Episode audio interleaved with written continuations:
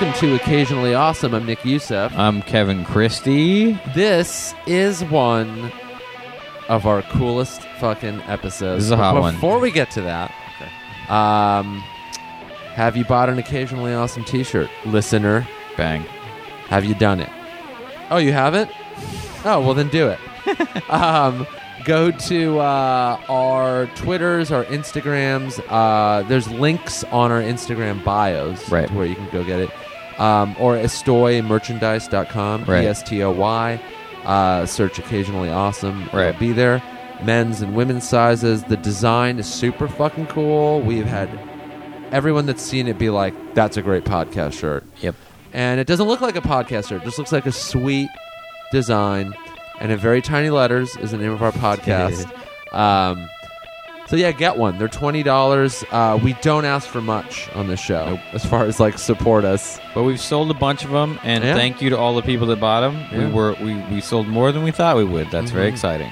So thank you if you bought one. We appreciate it greatly. Yeah. So it'll be around for like a little bit. It's not going to be available forever. Nope. And then after that, there'll be either... We don't know yet. Either a new design or the same one, different color. We don't know. Yep. But this one now, if you're like, oh, maybe, get it because it'll be gone. And you're supporting the cause. Word. The podcast cause. A couple of road dates. As you're listening to this, Lake Tahoe, I'm driving to you. I'm going to be there all week playing the improv. So if you live, I don't know if anyone lives in Lake Tahoe or it's just a place, but I think people do. But yeah, Lake Tahoe, the surrounding cities, May 13th through 17th, Lake Tahoe Improv. Tickets are on my website, NickYoussef.com. Go there.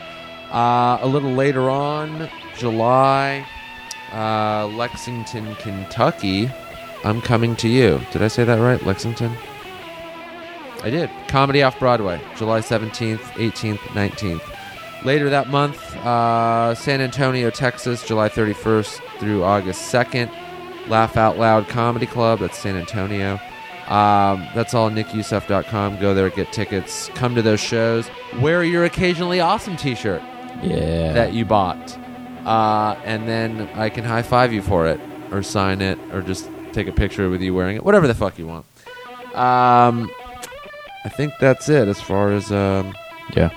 Yeah, stuff to... In this ep, we've been trying to get Ed Templeton on our podcast for a while, but he lives far away. I'm sorry, Kevin. Did you just say skate legend? We have skate legend and art legend Ed Templeton on the podcast today, y'all. So deal with it.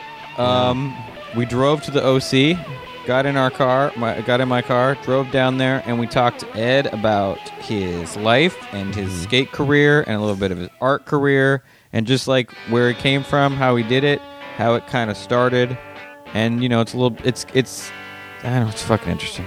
Yeah, I mean, if you grew up in the late '80s, early '90s, and you were into skateboarding, or you were even just aware of that culture, that's a name you've heard. He's an accomplished professional skater. Yep, he's also an accomplished photographer, also an accomplished artist. He founded Toy Machine, skated for his first bunch of Schmidt Sticks, then he skated for New Deal, then he founded Toy Machine. He's been in the skate industry and in just the, I would say, culture industry for a very long time. And he has an exhibit up now. At Roberts and Tilton Gallery in Culver City. It's very good. It's called Synthetic Suburbia. I have been. It's epic That's paintings. Through the end of May, I believe. Yeah. May 20th, I think, is when it's down. I think it's later. Okay. Well, look, go to robertsandtilton.com. But yeah, either way, go see it. If you live in LA, it's worth checking out. And listen to this episode. He tells a lot of like cool stories about coming up in the skate world. Yeah. What it's like living in. He's not a guy you imagine like, oh, I'm going to live in Orange County. Like he grew up there and still lives there, but his perspective on that is cool. And it was very much a like scratching the surface episode because that guy has done a lot. Yeah. And he's like in his early 40s now. Yeah, he's 42. I mean, I've known about him since I was in my teens. Yeah, me too. So like that was one of those names where I was like, we're gonna interview him. Yeah. And that's gonna be fucking awesome. Nice guy. It was great. I liked it. Yeah. It was really exciting. I was just like, teenage me would be like, fuck yeah. So if the teenage you was into that stuff, this is going to be a fun episode for you to listen. So we'll stop talking about it and just let you hear it. Enjoy this one. Grip it and rip it.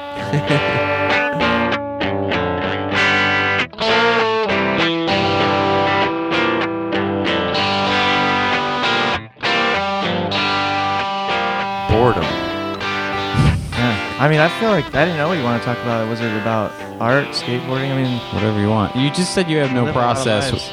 You said you have no process, which there's no way that's true. I mean, I guess I do technically, but I don't really know if. I mean, when you you just finished a show, but like when you know you have a show coming up, there's no way it's just like, oh no, like I guess I'll just sort of randomly make paintings. You have to have some sort of process. That's kind of. You're at zero and you're like, I'll just start painting now. Yeah. Okay. That's a process. I kid you not. I mean, but this last show had such a theme. But that formed over the start of just, oh and shit, I need to paint. Yeah.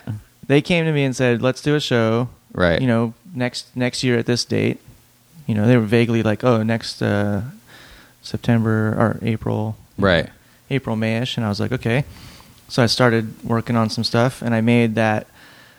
I had this photo of the guy watering the lawn. Right. So that really he's sitting in a lawn chair watering the lawn. Yeah, we were driving out of our tract here, and there's this old man sitting in a lawn chair, squirting his lawn, not from the edge of the lawn, but from the middle of his driveway over like a great expanse of his driveway to the lawn. Yeah. And it just looked so cool that we circled around the block, and I was kind of freaking out, like, oh my God, he's going to be gone by the time. We went around the block so I could drive by and get another photo. Yeah. I shot a film photo of it.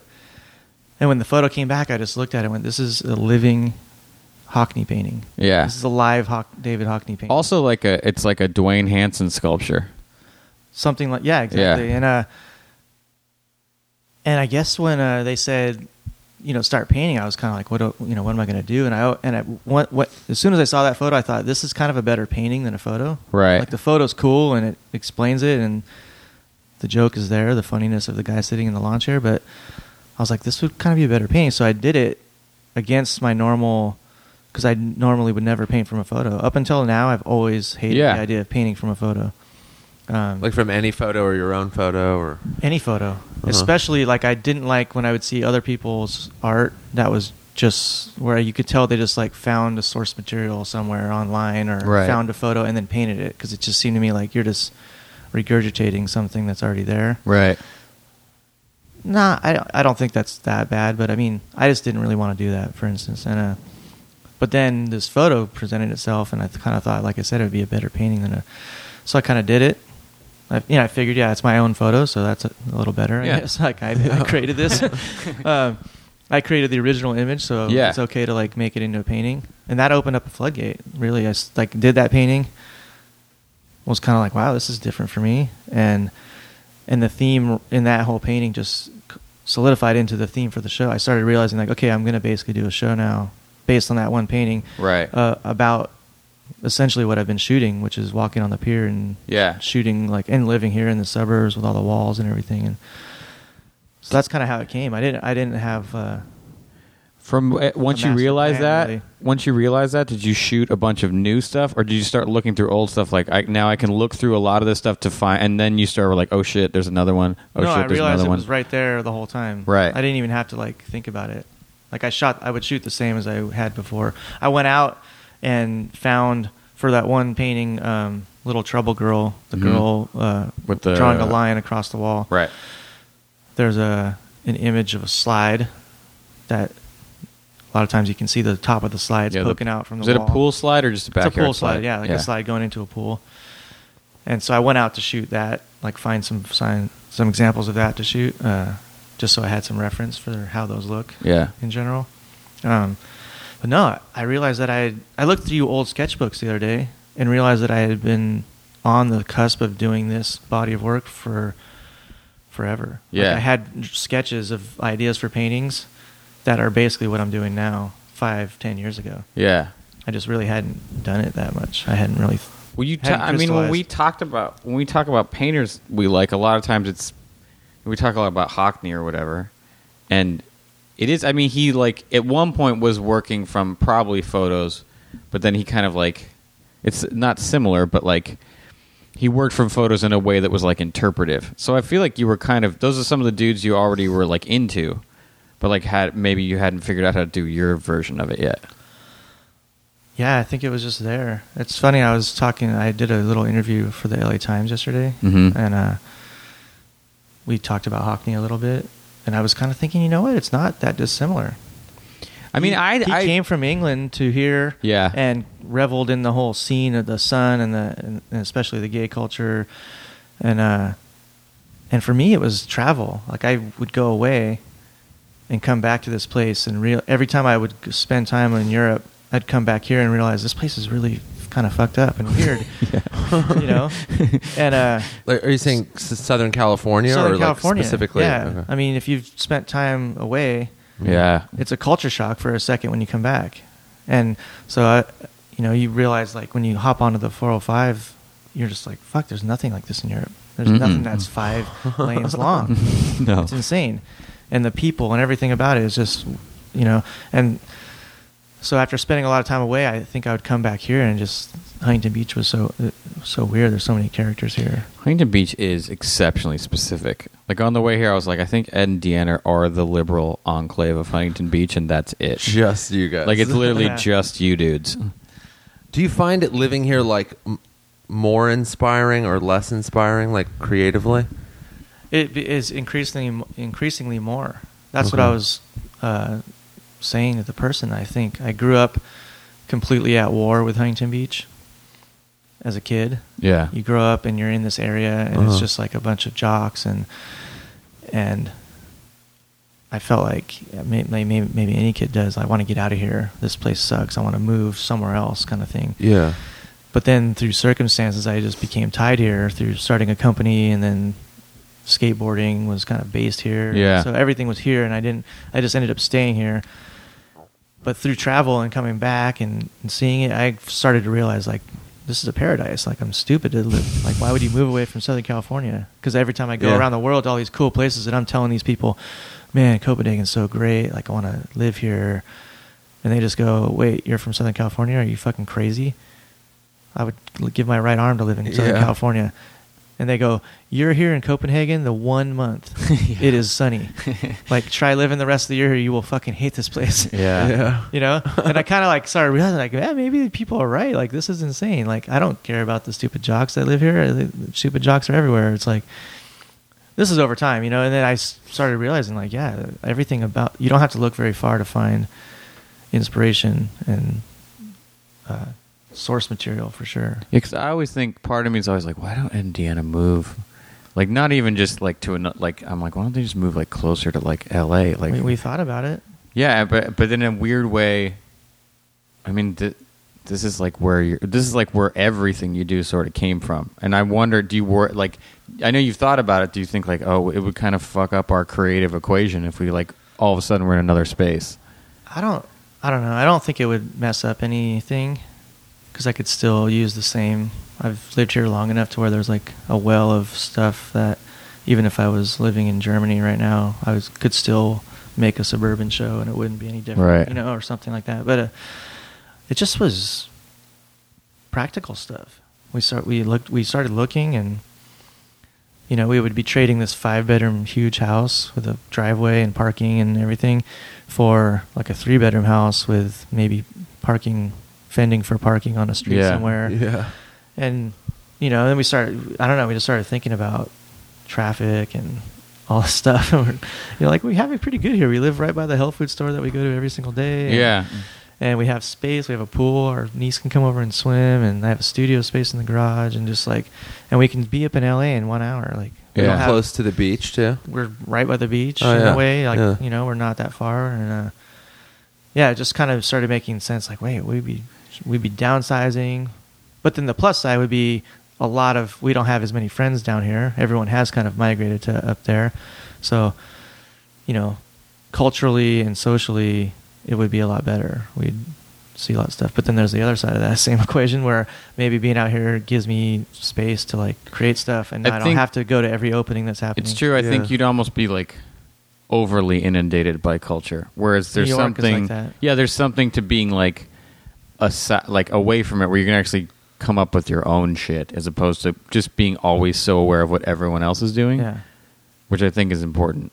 But it's interesting where you were talking about you guys deciding on a house.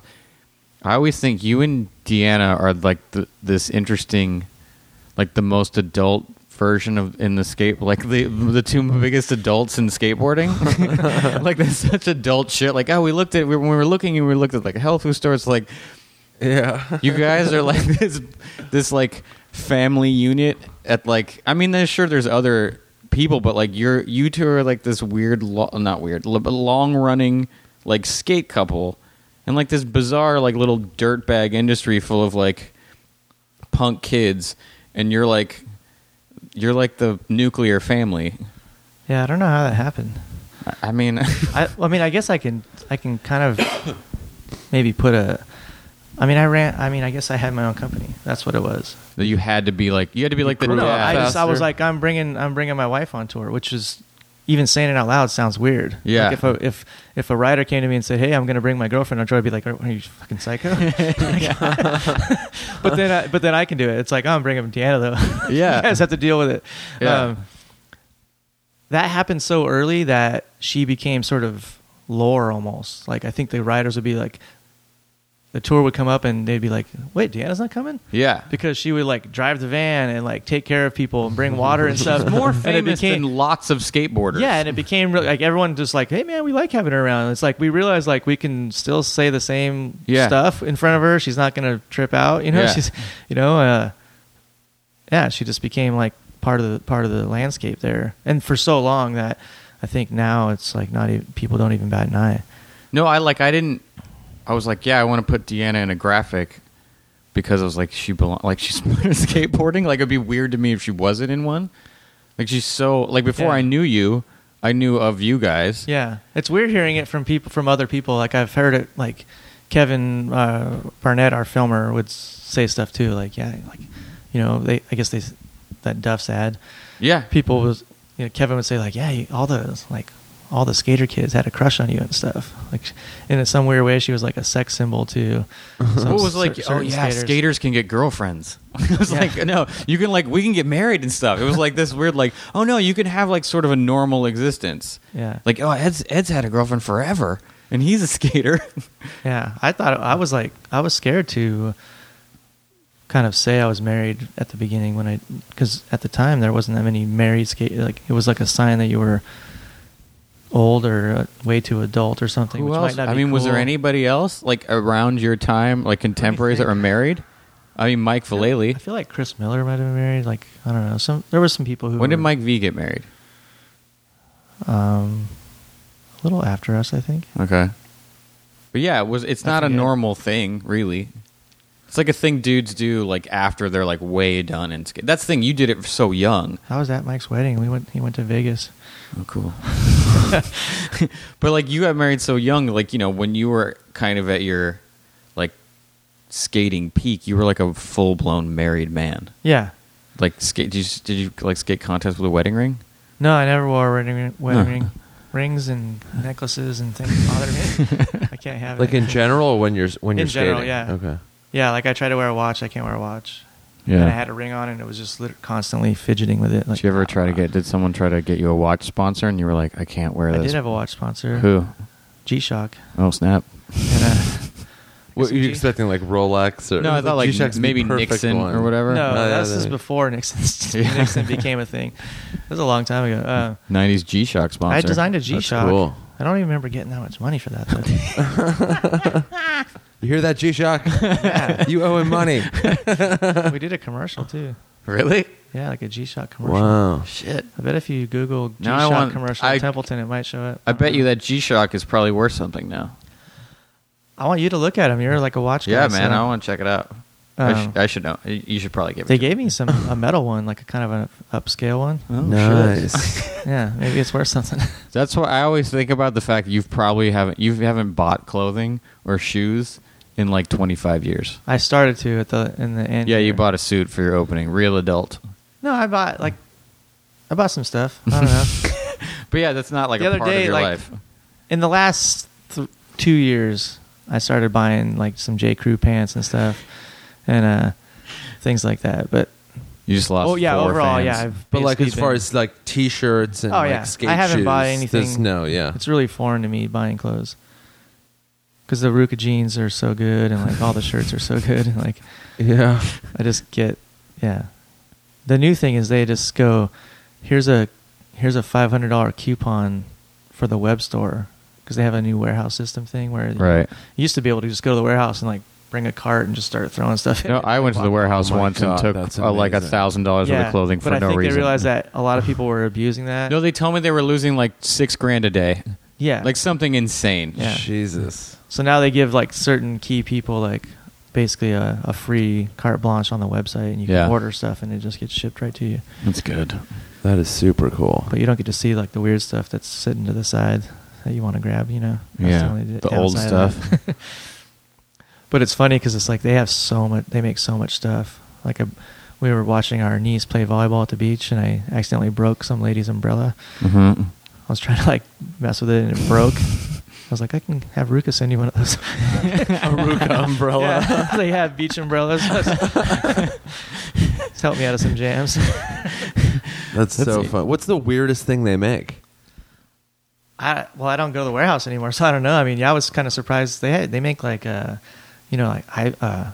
laptop cases and just all sorts of. Dude, that's so funny. They might even have a lawn chair now. It used to just be like 4 T-shirts.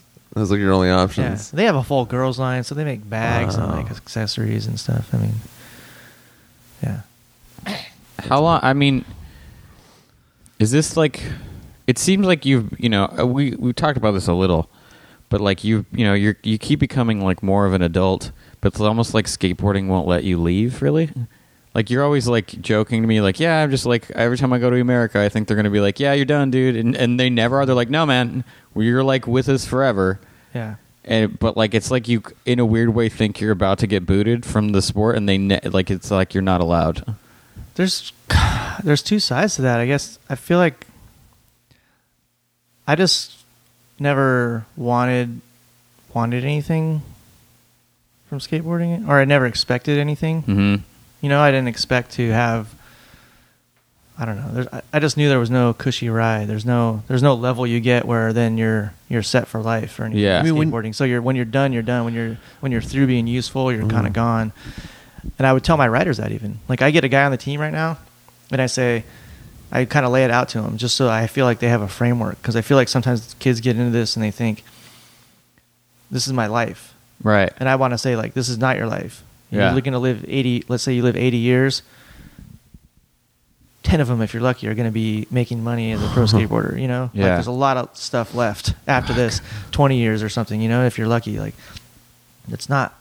And so, I don't know, I just felt like, and I realized, like, the idea of sponsorship is we're endorsing you because kids want to be like you. Right. You know, kids want to buy stuff that you're endorsing because you're such a rad skater. Yeah. So, I was like, you know, I knew right off the bat, excuse me, the first, you know, you're done. When you're done, you're done. Like you're not. When you're useless, you're useless, and no one's gonna pay you for it. Yeah. So I kind of knew I didn't exempt myself from that. Right.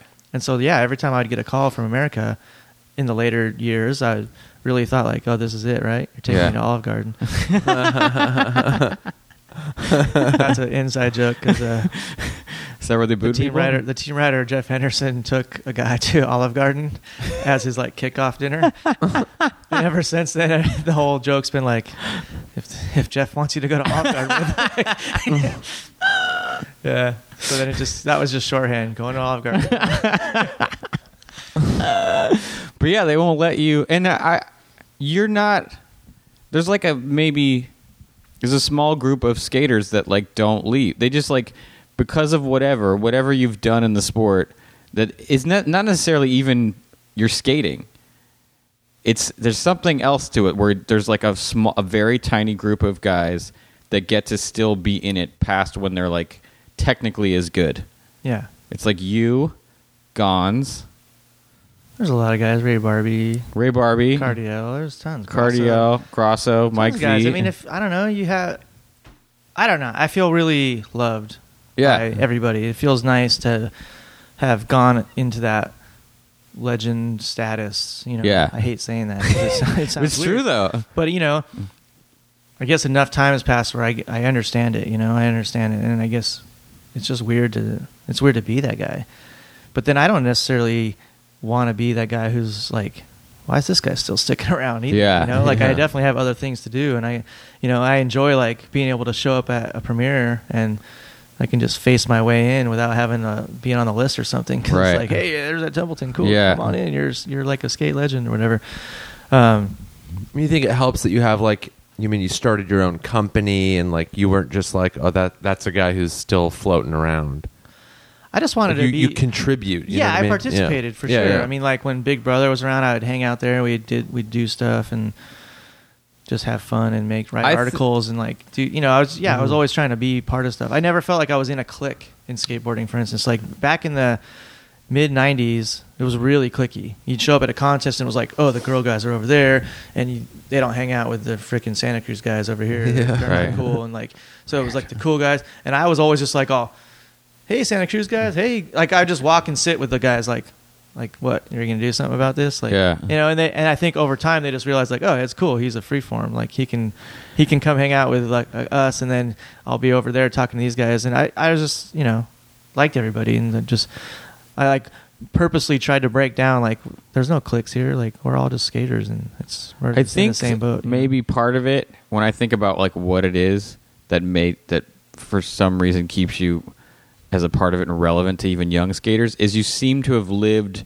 most of your life is like skateboarding. You stayed in the sport and the other, and when you started doing things outside of skateboarding, it was like it wasn't like super corporate-y or lame. It was like, oh, he like went about it like always almost in the way a skater would do it. It's like, oh, now he's going to just make these paintings, and we've always already liked his graphics, so then now he's going to do these paintings, and it just seemed like a natural inline progression that didn't seem like, because skaters are super kind of judgy about like selling out and being lame. It's like a similar like a punk ethos. That's definitely where it came from. I think, I mean, the idea for me of doing a company was how do you mix business with something that you truly love? Like this, the idea of skateboarding as the pure just essence of what it is, and then to bring business into it ruins it.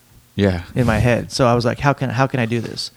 And I would look, and I definitely looked at Fugazi and Ian Mackay and Discord as an example of like, here's someone who's doing business but staying true to themselves. And so I mean, that was the guiding light in a way. Like, how can I do this? And I guess the way I approached it was like, you know, how do you make an ad trying to sell people skateboards? My way was through comedy, I guess. I was just like, okay, I'm gonna just shoot the whole idea of an ad in the foot, and I'm gonna pretend that I'm like a mega company who, like, I'm gonna do stuff in my ads that Nike wishes they could do. Yeah, I'm gonna talk about subliminal messaging and like, and just go over the top, like corporate. You know, you must buy it. Purchase is mandatory. Blood just, sucking. Yeah, blood. Brainwash. I mean, from the beginning, it was like the name was Toy Machine Blood Sucking Skateboard Company. That's the name of the. That's the official name of the company, and I worried about because I worried that it was like, are people going to think this is a vampire company? Vampire. Like, we saw fangs. Blood sucking, you know? Like, is this goth? Yeah. You know, blood sucking in the way of like some corporate blood sucker. Corporate blood sucker might be. And and so all the ads just made fun of it. And I always maintained that the advertising part is just a facade. Like I always wanted to shoot holes in the whole idea of it. And I would say that. I would basically be frank about it, like, look, all skateboards are the same. It's 9 plies of maple. Yeah, they're all essentially the same, and all the company mystique is just marketing.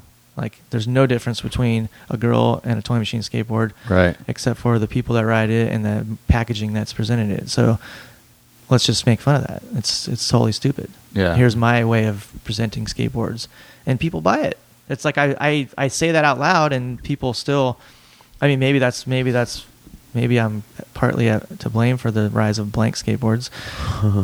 No. But, well, I mean, I didn't talk about that in ads and stuff, but I mean, I was always frank about it. I'm like, it's essentially a marketing venture.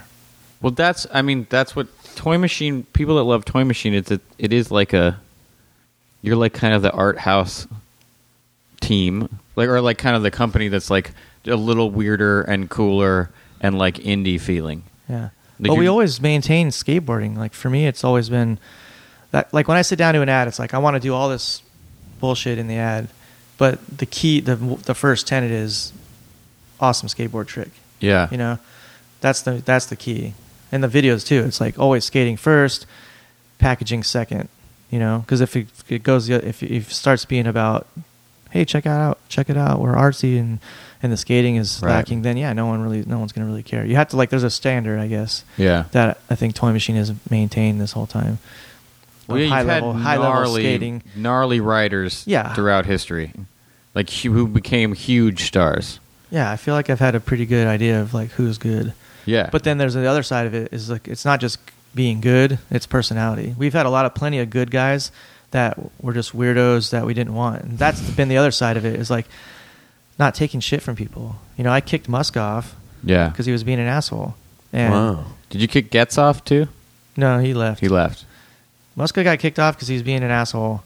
And like, in what way? I feel like you can get away with so much assholery in skating. That's, by the way, being an asshole within skateboarding, pretty high level. Yeah, yeah. It's like, what did he do? Well, there was a straw there that broke the camel's back, and me and Muska are super good friends now. Yeah, and everything's fine. Mm-hmm. But this, at the period, you know, he's an incredible skater, but he's completely just a drunk and would get belligerent and try to fight everybody on the team all the time, yeah, like in tour. You know, like if he didn't get his way. And it culminated at the premiere of Welcome to Hell, which didn't happen. Like the premiere, the sign was up, kids are waiting in line, the computer crashes, and we can't get the tape. We can't even make the premiere copy of the tape. Right. So after all this waiting and super long time of thinking we were going to get it, finally Jamie, you know, drives up and just says, it's done, we can't do this. Muska explodes on me in front of this crowd of kids. So it was like a little ego too. It was like I'm sitting there and Musk comes up, gets in my face like, you always fuck everything up. You fucking blew this fucking premiere. You wrecked my premiere, man. This is my premiere. Like, all, you know, just getting all crazy. But I'm sitting there just like getting yelled at, and I'm looking at this giant audience of kids. So I was just like, oh, this is the point. Like, yeah, like, you're fucking off, dude. Fuck this shit. You know? I pulled Jamie aside. I'm like, I'm kicking Chad off right now. Are you backing that? He's just like, yeah, I back it. And I'm like, all right, you're fucking off. Fuck. And then, you know, drove home that night, and I get a call from Muska like, give me my footage back, you motherfucker. I'm going to get the Dago Mafia on your ass. I'm going to kill you. Like death threats from Muska. Like, oh, he's going to get his gang on us and stuff. And, you know, and it really, well, I mean, the other day we had a team meeting, and Kevin recalled a quote he heard me say. I don't remember saying it. I guess I was at a demo, and this is before he was a kid. He's from Kansas City, so we were doing a demo in Kansas City, Toy Machine demo. He's a big Toy Machine fan, and he was next to a kid who asked me, hey, why is Muska off the team? And I guess I said, I'm not going to suck people's dick to be on the team, or something. And Kevin was like, dude, it was the coolest thing ever.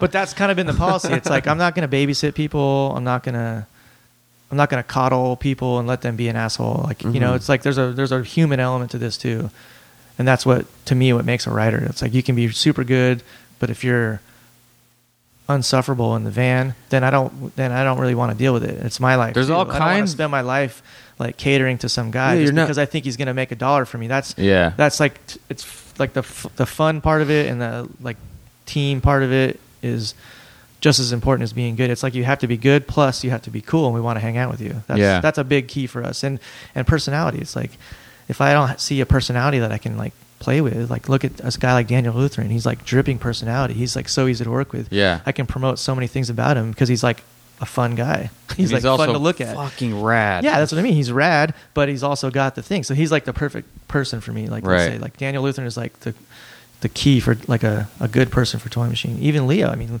I like foster the idea that these guys are out doing bands and stuff. Like, you know, you got Josh Harmony doing music and painting, and like I love that side of it. I like. I mean, it kind of. I think skateboarding's super important culturally, and I mean, I don't know how you feel about it in that way, but since I was never actually a part of it, like I was just like a legit fan, I've always thought it was really, really culturally important, and stuff like that was where it was the it was like showing that these people could be almost like athletes, but also creative people at the same time. It was like basically you could be super gnarly and aggressive and have like almost all the elements that make a good athlete good without all the weird jock mentality parts. Yeah, there's no jockiness. Yeah. There is now, but there wasn't. There is, but without like, I mean, there is like, look at this regular kid do something. Yeah. There was like more of a connection between when I used to see it, skating and BMX biking and stuff. It was like, oh, I can do that because I'm like that kid's like me. Not you know. Yeah. No, it's just it was just a bunch of dirtbags doing stuff. Yeah. That's I started in '85, and you know this whole story, but I mean skateboarding wasn't cool. No, it was not cool. You were getting your ass kicked for being a skater. You were you like got the made dorks. Fun of all the time. We had our weird fashion, you know, having some weird bangs and like weird gear. The McSqueeb. We were stupid, you know, and. I mean, the people who were drawn to it were kind of outcasts. It wasn't like the big man on campus thing. No. But then fast forward to like, I mean, even Tosh. Tosh was like a pro skateboarder and going to Huntington Beach High School. He was like the big man on campus, you know? Yeah. It's like, it's changed. And I think there's a jockism side to skateboarding for sure. There's dudes who can approach it like, I'm training and I'm skating and I'm doing this. Like, yeah. But that wasn't really how it was when I started. It was mostly just estranged kids coming from broken homes. Everyone I knew, all my friends were all from broken homes, including me. We all just were like disenfranchised kids who found skating because it was an individual thing. It was the opposite of team sports. It's a thing you can do without friends. Yeah, you can just go out and do it. Yeah. And your parents, you leave your house for hours. Your parents don't know where you are. Yeah, they're like, "What are you doing?" I was just literally been in the parking lot trying tricks for 5 hours. You know, like that's what we did. Yeah, and dealing with like almost getting your ass kicked out there, you know. Yeah. I was did I tell you my Jason Jesse story? No. Long time ago, I was skating by myself in a parking lot, as we just talked about. and this car drives by, kind of slow, and I was like, it's a little weird. And then they circled back, and I was like, oh shit, I think I'm gonna get fucked with, you know. So this car drives up, and kind of a lowrider-ish car, and I hear like, what's up, skater fag? And I'm like, oh God. Oh, no. Like I'm going to get beat up right now or something, you know? Yeah.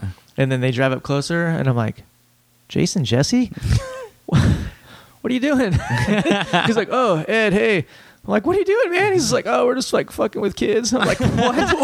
I'm like, what are you even doing down here? He's like from up north. And I'm like, he's like, oh, I'm going on a fishing trip with my bro here. We just saw a skater and thought we'd fuck with him. Sorry, man. Dude, Jason's the weird. I don't know him, but Mike, he's just the weirdest dude ever. Yeah, he's definitely like Gons psycho. He's definitely like a legendary weirdo. Yeah. And so the point was like, I would joke. The joke would be like, people ask me what I do. I'm like, I'm a professional athlete. Ha ha. Like, you know, like, because people would look at you like, wait, what? Like, you know, I was like, I was always skinny. And then I started getting a pot belly later. And it's like, whatever. Like, you know, like, and I would tell people like, they just look at me like, what? You're like an old man. Are you a golfer? You're like an old fat man. What, like, billiards? Professional athlete. But that's the thing. it was always about just being a kid, you know, not jock. And then, you know, jocks were like our enemies. That was the thing, you know, fucking jocks. Like back then, how was it even like skateboarding was so like there was no central organization. There was no like, how did you become pro? How was there like a way for kids to be like, I'm going to achieve this. I want to be a professional skateboarder for a living. Because now you can't. You can do that, and you go, like, yeah, there's so many of those. Yeah, like there's discovered at Woodward or some shit. Yeah, there's companies and sponsors. Well, for me, I have a specific situation, and luck is a huge part of it, and chance is a huge part of it. When I started, 85, you know, skateboarding is based here. It still is essentially based in Southern California. So, so I'm growing up under the nose of all the skateboard companies. I mean, Vision was the hugest company at the time, and they were in Costa Mesa. Yeah. This is Huntington Beach. It's like the next town over. So if I was any good at all, I was going to get seen no matter what. I lived here. Like now, I mean, fast forward 5 years, in the 90s, every kid who was even good would basically essentially have to come out to California to get seen here. So Jamie Thomas is from Alabama. He like came to San Diego to hang, you know, to be here. And ever, you know, there's tons of stories of skate houses that would just, you know, people would rent an apartment and it'd be like 10 kids living in it from all different places trying to like go skate all those famous spots and get seen. And that's how you get noticed. But see, I grew up here, so I was kind of had a home court advantage. I just walk out your door. Yeah, essentially. So, you know, that's like the big chance factor is that, and Jason Lee too, me and Jason Lee grew up in the same town and we skated together and got noticed together and all the same. So you would just go to like popular areas. Well, we're the popular area. I mean, like the Huntington Beach High School was the spot. Oh, wow. I mean, you probably... I've seen it in tons of... You know, I mean, in those early days, Huntington Beach High School was like a mecca, one of the meccas of skateboarding. And it was like Embarcadero, Huntington Beach, Huntington Beach High School. And while we went to school there, the basketball courts across the street was this place called Pay and Play racquetball courts. There was racquetball courts and then a bunch of basketball courts. Every Friday night, it became this warrior-style meeting of everybody. It just became like Pay and Play, you know, tonight at Pay and Play. And kids from all their surrounding areas would drive to Pay and Play on Friday nights, Saturday nights, with obstacles in their car. Like a dude from La Mirada would bring a jump ramp, and some dudes from Costa Mesa would bring their slider bar and just throw it down on the ground, and it just became this huge swap meet of skateboarders, skating stuff. And Gons and Natas would, like, it became like pros would start showing up, like, hey, we heard about these cool sessions going down. Yeah. It was impromptu sessions. That was a hotbed of innovation. So much changed skateboarding. I watched it change right there. Yeah. Ray Barbie was there. Natas, Gons was there. Everybody, you know, Jesus me and Christ. Jason Lee were there. All these like other future pros were there before, as we were just kids. In the daytime, freestylers started just going there. So we'd be at school, and at lunchtime, I'd look over, and there'd be like Don Brown with Rodney Mullen skating the Pay and Play basketball. It was just nice, smooth cement. So and that became a thing. It was a literally an innovation hub because you get all those people together and it would just push skateboarding. I remember like watching jump wrapping turning to ollieing off the ramp and like and hand plant circles like started dying and it became flat ground circles and like then lines. No one was doing that stuff. We were like taking the freestyle tricks and doing it in our lines, and we started incorporating all these like freestyle moves into our skating. And I mean, I have a story I've told a lot where I remember bringing Don Brown from I'm like, hey, like, this is, I'm a little kid, I don't even know this guy, but he's like a pro skater who rides for Vision. He's a freestyler. Yeah. We were in the school skating, and I like did an impossible down like a 4-stair or 5-stair. Yeah. And I was like, dude, he's got to see this. So I went over to this, and I'm like, dude, come over here and check this out. And he's just like a nice guy, so he's like, oh yeah, come over. And he like recounts the story later too. Like now, you know, he's like the CEO of America. Yeah. Like, or vice president of America. So he's my boss essentially now, but he remembers at the time he's like, yeah, I came over and watched, and he did an impossible down the stairs, and he went in his head, he's like, I'm done. Yeah. Like I'm fuck this. I'm like, I'm out. like I basically pushed him out of skateboarding by him seeing that, like, oh shit. Like I'm obsolete, you know? You told me a similar story about going to the Tampa Am, and it was maybe you and Salman Aga, and you were watching the contest, and you were both just like, yeah, this is insane. Oh, that happened recently. Or Tampa Pro. That happened like over the last couple of years. Yeah, there was a contest here called the Maloof Money Cup. Uh-huh. It's this new form of contest where they essentially build a complete cement skate park and then tear it down afterwards. Jesus Christ. Yeah, it's insane. It used to be impossible to find anywhere. No, I think they realized that that's really a bad look. Yeah. And they started doing them, building them, and then leaving them there for, like, they organized it so it was like, okay, we're going to build a park and leave it there for the kids to skate forever. Okay. Like, work much with the better solution. But at first, it was literally building a full with landscaping and plants, and then it would just be gone the next day. How many bummed out kids are skating up the next morning? Like, what? It's how? Yeah, it's insane. It was just kind of like everyone. That was the big talk. Would be like, really? They're just going to they build this insane skate park, and they're just going to build it, like break it down the next day. Jackhammer it. Wow. Like, it's one thing to build out of wood, but like a real cement park. So yeah, I think I was looking at that, and the course kind of like was a little smaller and had some fun obstacles that I could be good at. And I was like, man, I think I could place in this contest. Like, but then I watched Tori Pudwell do a run. Yeah, and it included like a back Smith around a curved bench to kickflip out, or you know, just all these like all in a row. Just and I was just like, oh yeah, the level is so high now. Like as much as I thought the obstacles were fit me. Yeah. What the guys were doing on them now was just ludicrous. It seems like they're doing in contest runs what you used to put in a video part. Yeah, no, they're just really consistent and good. No, yeah. Because I was a contest guy. I mean, I was consistent. Yeah. I could like land everything, and that's why I won so many contests was I could do this stuff. I mean, I don't know if we talked about this, but in 1990, I went to Munster, the big world championships, like so essentially the world championships of skateboarding. Yeah. Mm-hmm. And I had just come off a month-long tour of the U.S., my first tour. Every single day, 30 demos in 30 days, something insane, like a really grueling tour. Was that with television? This was essentially a Mike Valley tour. Right. He was on World Industries, but was at odds with everybody on World Industries. And so he said, Rocco, I'm going to do my own tour with my guys, Felix and Dune, and I'm going to bring my friend Ed. So New Deal didn't have the money to like do a tour. We didn't have an organization to do a tour. So I got to go on this tour, which really helped launch New Deal because it's like, who's this guy writing for New Deal, getting to do a U.S. tour.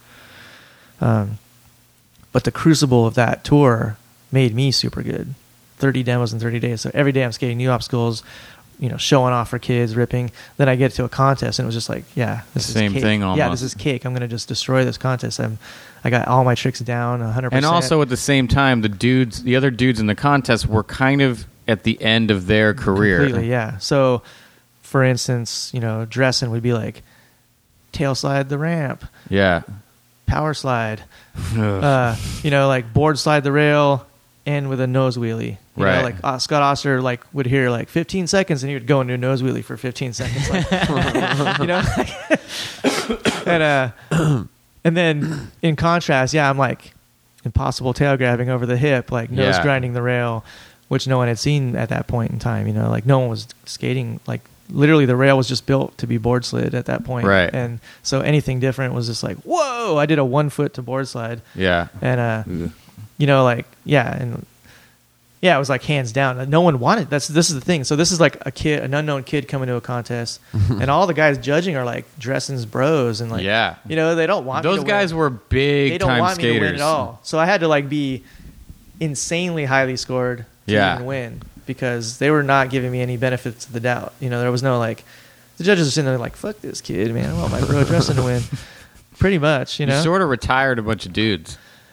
You know, my generation did in general, but yeah, I mean at that contest, it was kind of like that. I mean, Jason Lee was in that contest. Jason, it would have been Eric Dressen. Was Hosoi in it? Yeah, Hosoi. Dude. Caballero? So, for instance, that month, there was a contest circuit, that European contest circuit, including the World Championships. So every weekend was a new contest around Europe. It was kind of like the thing. Every year, all the skaters would go out to Europe and kind of travel from contest to contest and do the thing. And, that year, I won everything. I won every single contest. It's like unheard of. You ran the table. Like, yeah, I just won the mastership, which is like the big one, the world championships. Mm. And I sensed that what we're talking about, how like, you know, you're a new kid, like they don't want you to win. So the next one was in Belgium, and I co-won with Hosoi. That's amazing. Because so and that funny. Was a situation where the judges are like. Like, people are going to hang us if this guy... Yeah. Did. Like, he clearly won. We need to sell like, merchandise. Yeah. We're fucked. Yeah. Like, this kid clearly won. So, it's like, both number one, Hosoi and this guy. Yeah. Like, these kids came to see Hosoi win. Yeah. Essentially. Wow. So, that was it. And then there was one in France, and I won that one. It was just like... Was Hosoi cool to you? Yeah. He was mellow. Okay. Everyone was pretty... Like, everyone was... There was what was his outfit like? I got a dick story. Like, But I was a dick, too. That's the skate that people. There is a part of skate culture that is like kind of dickish. My dickness was being like wanting to show off too much. Right. So the story is, we got this opportunity to skate this is like, I'm in high school. Jason Lee is left high school already. So I'm super jealous because I'm like still in school and he's basically not in school. So he gets to go skate while everyone's in school and start seeing like pros and stuff. Mm-hmm. So he'd call me like, dude, I skated with Mark Gonzalez yesterday. I'd be like, damn it. Like, you know, so pissed. I'm doing homework. Yeah. Basically like, and then he calls me up. He's just like, hey, Mark invited us to go skating with him this weekend. Whoa. I was just like, are you kidding me? This is insane. Oh my God. Like, yeah, he's like, dude, we're going to meet at Martin Jimenez's house. Who's like another Vision pro. Yeah. Mm-hmm. And we knew where he lived because we're like little kid stalkers in the neighborhood. I wanted that board so bad. He had a ramp in his backyard. So we showed up at Marty's house. Like, we're here to skate with Gons. Like, and everyone was really cool. Like, I think they had seen us around. They were like, oh yeah, these local skate kids, they're cool and they're good and stuff. So they were nice to us, and they were like, "Yeah, come on in." Like, so we're hanging out at Marty Jimenez's house, and then Gons rolls up, and we see the car behind him is Natas is in it, and so at the time, this is mind blowing. Gons and Natas, like, they're the hugest. They're the street skating icons of all time. Pinnacle of street skating. Natas, Gons, and Tommy Guerrero. Yeah, so Gons and Natas are in a car saying like, "Let's go, we're gonna go skating," and we went to the San Antonio courthouse and all these spots and everything. So my dickness was, we had already, you know, this was our spot kind of thing. Like, mm-hmm. we were skating the rail, and we knew that Gons had skated a rail because this is, at this point, this is in its infancy. Mm-hmm. Like, rail skating. We heard Gons skated a rail. But at that point, he like bonelessed a rail, or was he all in? I think he did some stuff. He had done some stuff on some rails. This is a little bit after, like, there was a video where they showed Gons and Natas board sliding some little, like, 3-stair rail. Right. So my thing was like, let's show off, you know, like, let's, and I think I heard Natas say I overheard Natas say to Gons, like, I never did a boardside of fakie yet. And I'm just like, bing, watch this, buddy. Like, did a boardside of fakie right in front of him. And I think, you know, he was probably like, fucking asshole. Like, you know? And then I think he like, kind of like made some remarks to us, and I was like, oh shit, Natas hates us. And then again, like, this is another story where like years later, fast forward to like, I know Natas now. And I was like, and I talked to him, and I was just like, man, remember that time we skated together? Like, were you pissed at us? And he's just like, yeah, you guys were little assholes. Like, you know, he's like, it's funny now. And he apologizes. Like, yeah, I'm sorry for being a dick. I was probably just jealous and stuff. And I'm like, oh, I'm sorry for like trying to show off. But you know what he did to get revenge? What? Sock pattern for Quicksilver. Oh. Wait, what is that? Toy Machine is a very famous line of socks with eyes that Ed has drawn that are super fucking famous for Ed having drawn them. And one day, a pair of Quicksilver socks popped up looking incredibly similar. And Natas Coppice is the creative director for Hurley, who he was. Now he's somewhere else. I don't know what he does. And it was so similar. Even not even you, but people on the internet were like, hey, these look a lot like Toy Machine socks. And it was like, hey, buddy, what's going on over here? Yeah, I've noticed a weird backlash to that. People, if you try to claim something, people get real. It's a divisive issue now. It used to be kind of like, "Yo, yeah, that guy's biting you." Now I feel like there's a 50-50 thing where there's other people saying you can't own shit like that. Really? Yeah. Well, there's just so many more opinions. I guess the eye thing is so general that people get really mad if I start saying that looks like a Toy Machine sock. Well, when it pops up and it's orange, when it's like. Yeah. You know, your character Transistor Sect, which is in that little drawing right there, he's notably orange. He's orange. Yeah. So the eye against orange is like a Transistor Sect design. So when someone does it and it's orange, you're like, hey, buddy. Like, it's, I mean, to me, it's so close that you, I mean, if I notice it instantly, and I've looked at hundreds of thousands of images in skateboarding and not in skateboarding, so if it clicks in my head that quickly, there's like a problem. It is. It's weird. But at the same time, it's not like, no, there's no way. I don't think he did the actual artwork on that. No. But he might have saw it and went, yeah, go for it or something. I mean, hasn't Urban Outfitters done it too? Yeah, but see, that one ended up being sort of a little... I posted a photo of a shoe that had an eye on the top, which looked exactly like a Toy Machine sock, but apparently there was another side of the shoe that was winking. So when you see them together, it was more like a winking set of eyes. Still pretty similar, but... Not. It's tough with eyes, but you did essentially like, do it first. I don't own the eyeball, of course. I mean, maybe you should look into it. Copyright the eyeball. Yeah. So I don't know what we were talking about before, but it must be how you were a dick, and the way you were. Yeah, that thing was just being a dick in the way of just being super competitive. And I really put my any success I have in skateboarding to that kind of gene or whatever in me, or competitive gene. But that's not your persona. No, I don't. You're known as like a super nice dude. I fight it. Like I'm able to admit to you, like I have a healthy ego, right? But I also take lots of steps to not be that guy. Well, we talked about this where it must be. I mean, I've seen it happen a number of times where a lot of times a kid will roll up on you and basically be like, "You saved my life." Like I'm like, thank you for being you. Like yeah. They're just like, you're the reason I do everything. You're like, you know, it must be a little odd to hear that. You've probably heard it hundreds and hundreds of times at this point. So it's like, how much of that do you let absorb versus? A lot. That's the thing. I take it all. I record it. I listen to it later. I write their name down. Yeah. I go to their house and go say it again. This is the hard thing. I mean. Yeah, I can get a big head. I can blow my head up, but I don't let it out. Right. I try to like check myself with that, you know. I try to, you know, I mean, I guess trying and being is the same thing, but I have to be conscious of it. Yeah. I have to be consciously saying, okay, calm down. Like, you know, this is philosophical stuff, but I mean, my grandfather read me this Rudyard Kipling poem. If it's a famous poem by Rudyard Kipling. There's a line in it about if you can take success and failure and treat those two imposters just the same, then the world is yours, my boy, you know? And he always emphasized, like, success and failure are both imposters. Yeah. They're both not the normal. Right. Yeah. And so you can't get too excited or too bummed when you fail. You have to just keep an even keel. Right. That's sort of what I feel like I've adopted that to some extent. I don't... You know, when something good happens, I'm not like, yippee. I'm just like, cool. Yeah. And when something bad happens, I try to just be like, yeah, fuck it. Let's keep going, you know? Like, and...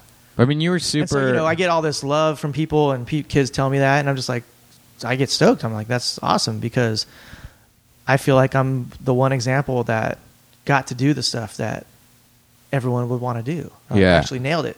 Like, a lot of it's chance, and I'm not saying that I, like...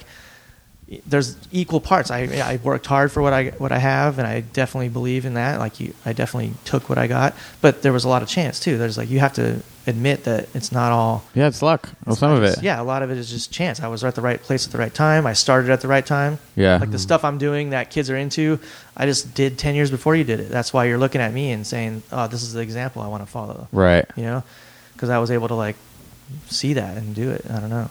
You know, And it's the exact same nugget that they have is what I had. I literally looked at a skate shop and I learned that the artwork on the Mark Gonzalez board and the Neil Blender board had been done by them. And I was just like, that's the coolest thing ever. Yeah. Like the guys that I'm looking up to in skating actually did the art for their own boards. That's rad. It wasn't just some hired artist. So that I made a mental note, if I ever turn pro, I'm going to do that too. And then 5 years later, I'm actually getting to turn pro. Mm-hmm. And so I'm like, that's it. I'm doing my own graphics. I'm like following that rule. Yeah. And they were shitty. I wasn't good at art. Dude, the cat graphic is good. I'm sorry. I know, but it wasn't like... But it's a copy. It's just literally like... It's literally the freaking Metropolitan Museum of Art cat from Egypt that I just took the outline for and then took some other thing from a book and collaged it in the background. Yeah. So the motif is like fully borrowed from Egypt, you know? So, right. But yeah, I mean... But that started... I like the fact that I forced myself to do my own graphics...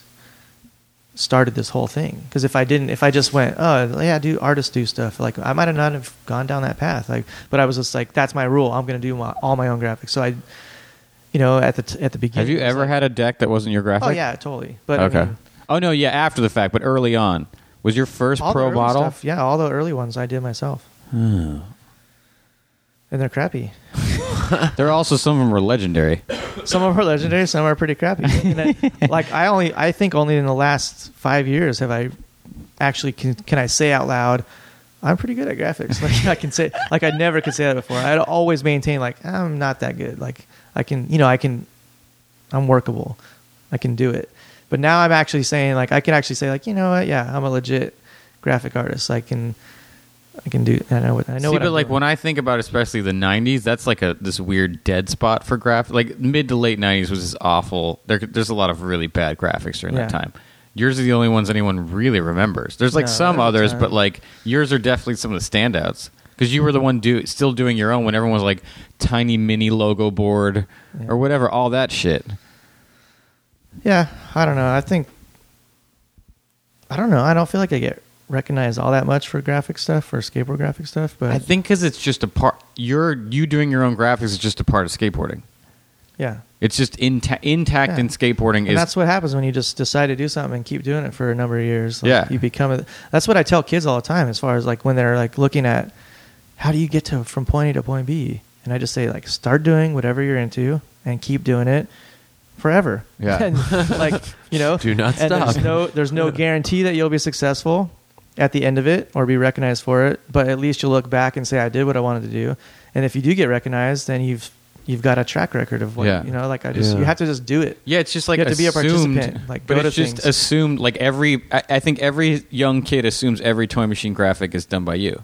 Like when I did, there was a kid, there's ones that aren't done by me that get attributed to me just because everyone thinks that. Yeah, I mean when that dude got a tattoo of a Toy Machine thing that I did, and I was like, you can't tell him I did it.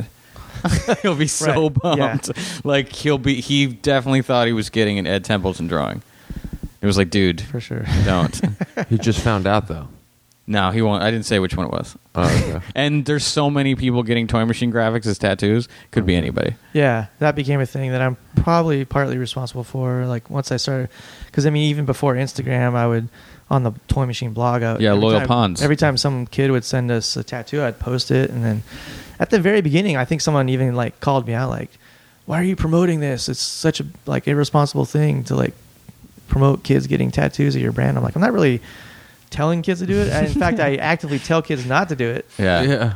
But it's done. Because the new thing is kids will be like, sign my arm. I'm gonna get it tatted. And I'm just like, why? That's fucking crazy. Sharpie on skin is the shittiest drawing possible. Like, right. And you're gonna like put it there for life. And it's happened a bunch of times. Oof. A girl did it. Did I tell you that? What?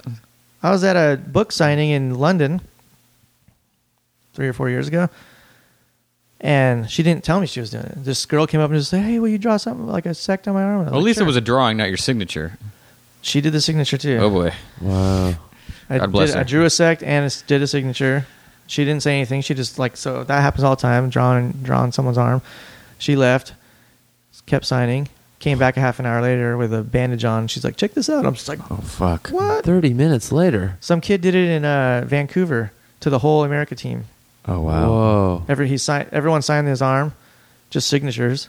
I did a little Turtle Boy or something, and he came back the next day because we were skating the demo the next day. He came back and had every single person's name, even like random AMs that might not ever turn into anything, tattooed into his arm, just the signature.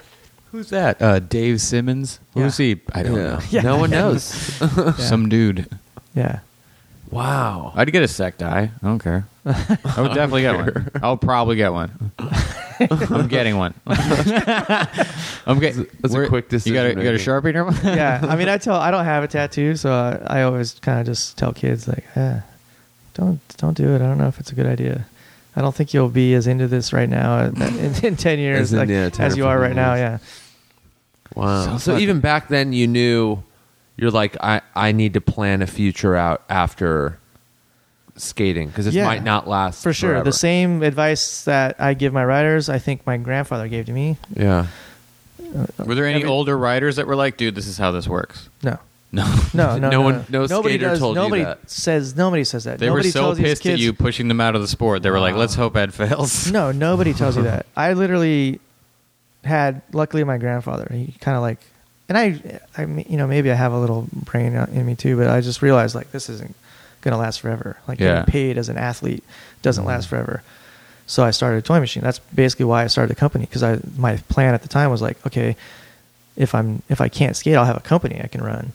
Yeah, you know, I'll be in the business and in the sport I love, in the thing I love. Like that was the idea. Was like, where were you in the order of people doing that? Do you think maybe? You know, because now it's a little more common. You have Tommy Guerrero and Real. Like, writer-started companies are a little more prevalent. Well, here's what happened, really. It was mostly Mike Valley wanting to do this. Mm-hmm. I think he loved the idea of Alva. You know? He wanted to just do a company, Valley. Mm-hmm. And I was like, anybody wanted me to come, like, do it with him. I'm like, I'm not going to do Like, I don't think that's a good idea. Like, I don't want to have my name be the company. And there was like a weird compromise where we started a company called TV, which in his head was Templeton Valley. Yeah. Which in my head was like a television set. Yeah. Like, I can live with that, you know? Like, yeah, so he wrote, because here's what happened. I wrote for New Deal forever. That's who turned me pro. And then Mike V came to New Deal after World Industries. Right. And he went from getting like 10 grand a month from the double kick board to... I had that double kick board. To maybe like 3 grand a month from whatever he was making on... You know, it was like a different marketing thing and different... Everything changed. So he instantly went from like making tons of money to like, ooh, what am I going to do? So he started, it was his kind of idea. Like, let's start a company. We're like big pros. We can do this ourselves. And I kind of drank the Kool-Aid. I'm like, okay, yeah, let's do this. So we started a company. This is at the time when skateboarding was just dropping, you know? Yeah. So instantly it went south and just things didn't work. And I went 8 months without a job thinking like, this, I'm already done. Yeah. Like, it's 1991. I turned pro in 90 and it's like 91 and I'm already done. Like, like no one would sponsor me kind of thing. I literally called every person in the world, every company. I called Jim at Deluxe and I was just like, dude, I want to start a company. Let's do this. I didn't want to be a writer. Like, that was like my last resort I was hanging on to. I just didn't want to like get sponsored by somebody else. I had a little taste of what it was like to like run a company and like, oh, we get to call the shots and do everything ourselves. It's kind of rad. And the idea of like, this will be something to fall back on when you're done skating. You can still be part of the thing you love. So I just called everybody. Just denied me. Like, nope. Is that they didn't have any money? I won the world champ. You know, I'm like, I'm like current world champion, whatever. Like, clearly I can rip and help your company, and we can do this. And then 8 months went by, and I ended up calling up Brad Dorf. The first company, TV, was done through Brad Dorfman, the guy who was the owner of Vision, which is the massive hugest company. I went back to him and was just like, you know, that our breakup was all Mike's fault. You want to have another idea for a company? Like, are we cool? Like, you know, basically, like, because the falling out was like part of Brad and Mike and me. I don't know. Right. We didn't like Brad, but so then I ended up crawling back to Brad because even though I didn't like him that much. Because it was like my only hope. I was like, maybe he'll buy the story that it was all Mike's fault, and like we can start a new thing. And that's basically when Toy Machine started. It started for 1 year with Brad Dorfman. Wow. And then 1 year into it, Todd Swank called me out of the blue, and he had Foundation skateboards and wanted to kind of expand his distribution and stuff like that by getting a new brand. And he just wanted to pluck me basically. He's like, I like what you're doing. You want to bring it over to Foundation? I was like, yes, like instantly, like, because it was like, to me, like Brad Dorfman wasn't a real skater. It was just a weird business guy doing, I don't know, it just felt so foreign. But I looked at Foundation like, this guy Todd Swink was a pro, like when I was a kid, you know, this is a no-brainer. So then, and it's a handshake deal to this day. I don't have a, that's I the craziest thing to me in the world. Wow. There's no contract that says who owns Toy Machine. No, we're working on that because now he's at the age where he's just like, I could die and like Ed'll be fucked. Like, you know, like no one will know that Ed's an owner of this. You know, like so we're working on paperwork right now. But as of right now, literally, it's like we just shook hands and said, let's do this in 20 years or whatever. So, what? How much of it do I own? I don't know. Let me get in on that. Wow. So.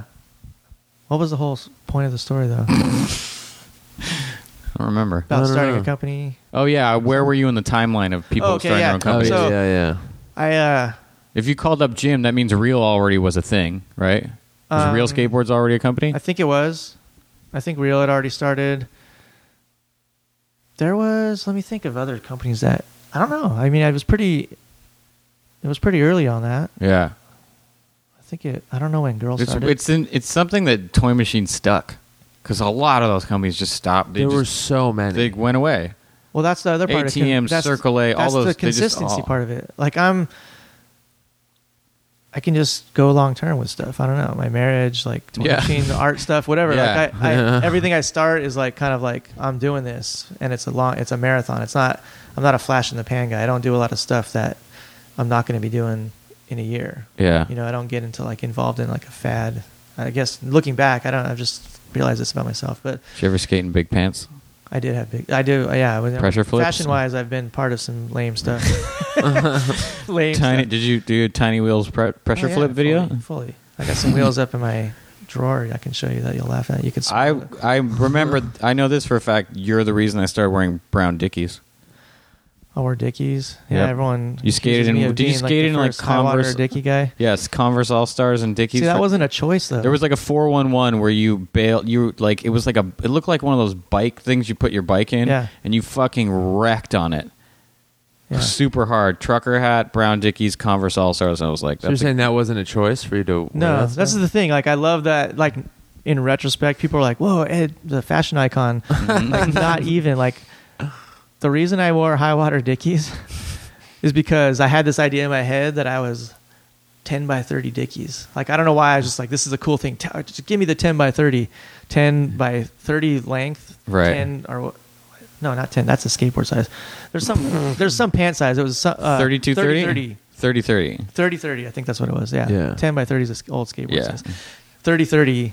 Skateboard, like that was the size of the pants. I just like, give me the 30-30. It was round and it sounded cool, and I would fucking squeeze myself into it. I wasn't trying to like, I wasn't going, this is a cool fashion. You're look. Way too tall for that. No, that was stupid. That's what I mean. I don't know why. I honestly don't know why. It wasn't. I wasn't thinking like this is a cool fashion. I'm gonna look cool at all. I'm not. I don't even have that in me to like. I don't. You just I don't like ever, the like, numbers. I think that's 30, what it was. 30, honestly, that's it. Yeah. And people made fun of me for sure. And why the Converse? Were you really getting Chuck Taylors or were those Vans? They might have been like some low top Vans. I had Chuck Taylors at some point too. I think I had was like shoe sponsorless. So there was like a weird period where I was shoe sponsorless. I rode for Vans. I got on Vans, and this is way before Vans, like the current incarnation of Vans. Vans was so dead. Airwalk bottom. Yeah, this was a weird thing with Vans. Weird time period, and I remember. And as you know, I'm like I said, I'm like world champion. I'm like a kind of a big pro at this time, and. Marty Jimenez knows the team manager of Vans. I don't think I even barely know this guy. Like, I just am getting shoes. And Marty's like, how much? Are you getting paid for Vans? I'm like, no. He's just like, what? And he like walked. We went to Vans together. I don't know how this is weird. I don't know how this even happened. But I remember going into Vans with Marty Jimenez and him talking to the team manager and going, you realize Ed Templeton's on your team, right? Like, you should be paying him. This is insane. And the guy pulls out the list, and they had like 4 people that they paid. And he goes... guess I can give you some of Carabeth's money, and crosses out Carabeth Burnside. What the fuck? The first female pro. Yeah.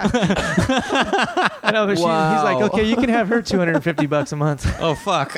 You know, like, it was that insane. Female Bones Brigade legend. Yeah. Oh, and then, God. Fuck. And then, is that why you decided to be the first person to make a girl pro? You're like, I got to fix this. No. Karma. I just was laughing at how ridiculous it was. I mean, you know, and then like a year later, I don't know when, but the guys from me, like Soltech, said, "We're starting a company called Sheep." And oh fuck, I remember I had a pair of Sheep. You'd be perfect for it. And Sheep sort of just morphed into America. Yeah, at some point, or they started America, and then Sheep kind of died, and I just like went from Sheep to America, and that was rad because they were just open to like, I mean, I have like rules and stuff, like being vegan. Yeah. I was telling them I didn't want to make a leather shoe. And at the time it was a little weird. Like, you know, all the shoes were leather and stuff. And, yeah. But they were down. So they were down to always, to their credit, they let me make non-leather skate shoes the whole time, you know? I thought it'd be funny, and but if we made like fake secret footage of you eating meat and just put it on the internet, fake secret footage? Yeah, like hidden camera footage, and you talking people about how much you ate meat, loved ribs, meat. Like people brisket. Would love to crucify me on that. Yeah, it's so funny though. That's the thing though. I'm just consistent. Like you're not. How long have you been a vegan? Since 1990. That is very consistent. Jesus, dude, that is incredibly consistent. I've seen it in action at Disneyland. No relapses. No. Wow. Cruised through the candy area at Disneyland by the log ride or by Splash Mountain, and you and Deanna straight up get nothing. Yeah. Wow. It's a real bummer. Well, I can eat the little sour balls. That is one of the saddest things I've ever heard. It's I don't know. It's not even hard anymore. It was when I started. Well, yeah, your early like road like skate tour trips through Europe must have been really gnarly. It sucked. Parts of the world sucked. Norway sucked. There was nothing in Norway. They're so stoked to tell you how many whales they kill. It's unbelievable. They want to like take you to show you the whale slaughtering. They're so fired up about it. It's so dark. Yeah. See my blubber vest I'm wearing? Dude, they're fucking fired up. I think it's important to mention, though, that you did... Were you the first person to make a female pro? Yeah, well, the first... Cara Beth was the first... But she wasn't pro model. She wasn't pro. So I think Alyssa was the first. I always say street pro just to be more clear, but yeah. She was like... I don't think... Cara Beth didn't have a pal model. She was pro, though, but she didn't have a model, but she was pro, I think. She was getting paid, but, you know... But yeah, I mean, for all intents and purposes, Alyssa Seamer was kind of the first, like... Yeah. Pro skateboarder with a board. And that was another thing that's like... We got so much shit for that. Have I told you about this? Yeah, you told me. And you had Margaret Kilgallen do the graphic, which is bananas. Yeah. So you got shit for making a female pro? People did not like it. There was a lot of... I think the kids... I remember when it happened, I was like, that is fucking punk as hell. Yeah, but why is it punk? That's the thing. It's like the kids... The logic was, I'm better than her, so therefore, ergo, I'm a pro on Toy Machine. Right. Like, according to their metrics or whatever, you know? And that's kind of not what it was. And we got a bunch of letters saying as much, like, dude, I can do way more stuff than Alyssa Steamer can do. I should be on Toy Machine. And it's just like, you don't get it. Yeah. Like, it's not about tricks. It's about the fact that she is the best girl skateboarder ever. Ever. You know? Best street skater ever. And she's female, and she doesn't have a girl style. Yeah. Which is kind of a thing, you know? Yeah. It's like she doesn't stick her butt out and stuff. It's like, it's, you know, and it's like I say that at the risk of like alienating some girls, but that's what was made her rad, was that she just didn't, she had her own unique style that wasn't kind of like... She also was getting wrecked. Like her bails were fucking gnarly, and she was trying to go as hard as possible, and she was basically like a piss drunk. Like would hang out with that crew of dudes who were the gnarliest guys at the time. Yeah. Where it was like, no, you're very real. She was for sure one of the guys on that level, and she didn't, you know, and she put up with so much crap on tour. Obviously, sitting in a van with a bunch of testosterone-fueled boys, you know, like there was porn mags all over the place, all sorts of storytelling about fucking this and that, finger banging this and that, you know, and she just sit there like, oh, whatever, like, didn't really care. She just laugh at it or whatever. She just laugh and didn't care, and like. Kids, I mean, I don't know if I told you this story one time. I remember we're sitting at the van, me and Brian Anderson. Brian Anderson's this huge man. Ripper. Yeah, rips. He's just giant. And this kid comes in and is just like, yeah, so you guys get to like fuck Alyssa in the van? Bonus. And we both just straight faced him like. And Brian just goes, you better go away now. And it was the most serious go away now I've ever heard. Yeah. And the kid, like I said, like sensed it. He like got chilled, like, oh fuck. Bad like, joke. Abort. Run. Yeah. I mean, Brian would have just pawed him like a grizzly bear. Yeah, just crumpled into the ground, like, and you know, yeah. So there was like all kinds of that stuff all the time, you know, like. And now Brian Anderson has his own company. Brian has his own company. Alyssa does a little t-shirt company. I have one of those t-shirts. It's called Nar Hunters. Nar Hunters. It's rad. Check out narhunters.com. No, it's good. She makes good shit. I think a lot of that has to do with having like been sponsored by you. There's like a you have stuff like there is like a cottage industry of people who like leave Toy Machine and then kind of like, hey, I can let's if you start small and try hard, we might be all right. I'm really concerned about not burning bridges. Yeah. Like, I've burned no bridges in skateboarding for the most part. I can't think of any bridges I've burned. And so even when people quit Toy Machine, it's always just been, like, their personal thing, and they just needed to do something different. It's never like, Toy Machine was lame, I'm out of here. Even the mass quittings that happened was all kind of like people jumping ship because they thought the ship was sinking. And they wanted to, like, save themselves by getting on another company. Well, for a long time, I think it was probably... You were always so much the face of Toy Machine that it... probably at times was a little hard to be a writer where it's like I'm never, no matter how good I get, I'm never going to break out because it's Toy Machine is Ed and Ed is Toy Machine. That's different now, I think. But for the longest time, it must have been. But I've never been against hiring, like getting skaters that were good. That was my whole point. No, that's the thing. They were total shredders. People accused Chris Markovich of when he started his company, Hollywood, of like purposely not getting people better than him, right? Because it was like an ego thing. Like I wanted to be the best guy on the team. I you know, you could say realistically I was never the best person on Toy Machine. You know, the people you had were fucking insanity. And that was the point. So I was always like inclusive on that. Like I realized that having great people helps the company. Yeah. I don't care if I'm the best guy. Yeah, long-term thing. I don't have that big of an ego. How many skaters of the year have been on Toy Machine? Jamie? I don't think Jamie Thomas was. He has to have been at some... Not while on Toy Machine, but I think he was. Brian Anderson and Leo. Brian Anderson, Leo Romero. Both on while they were on Toy. That I can remember them. I think that was it. But you've had a bunch of... You sponsored a bunch of people and early who eventually... Muska was. I don't think he was scared of the year. Are you sure? I don't think so. Fuck. I don't remember.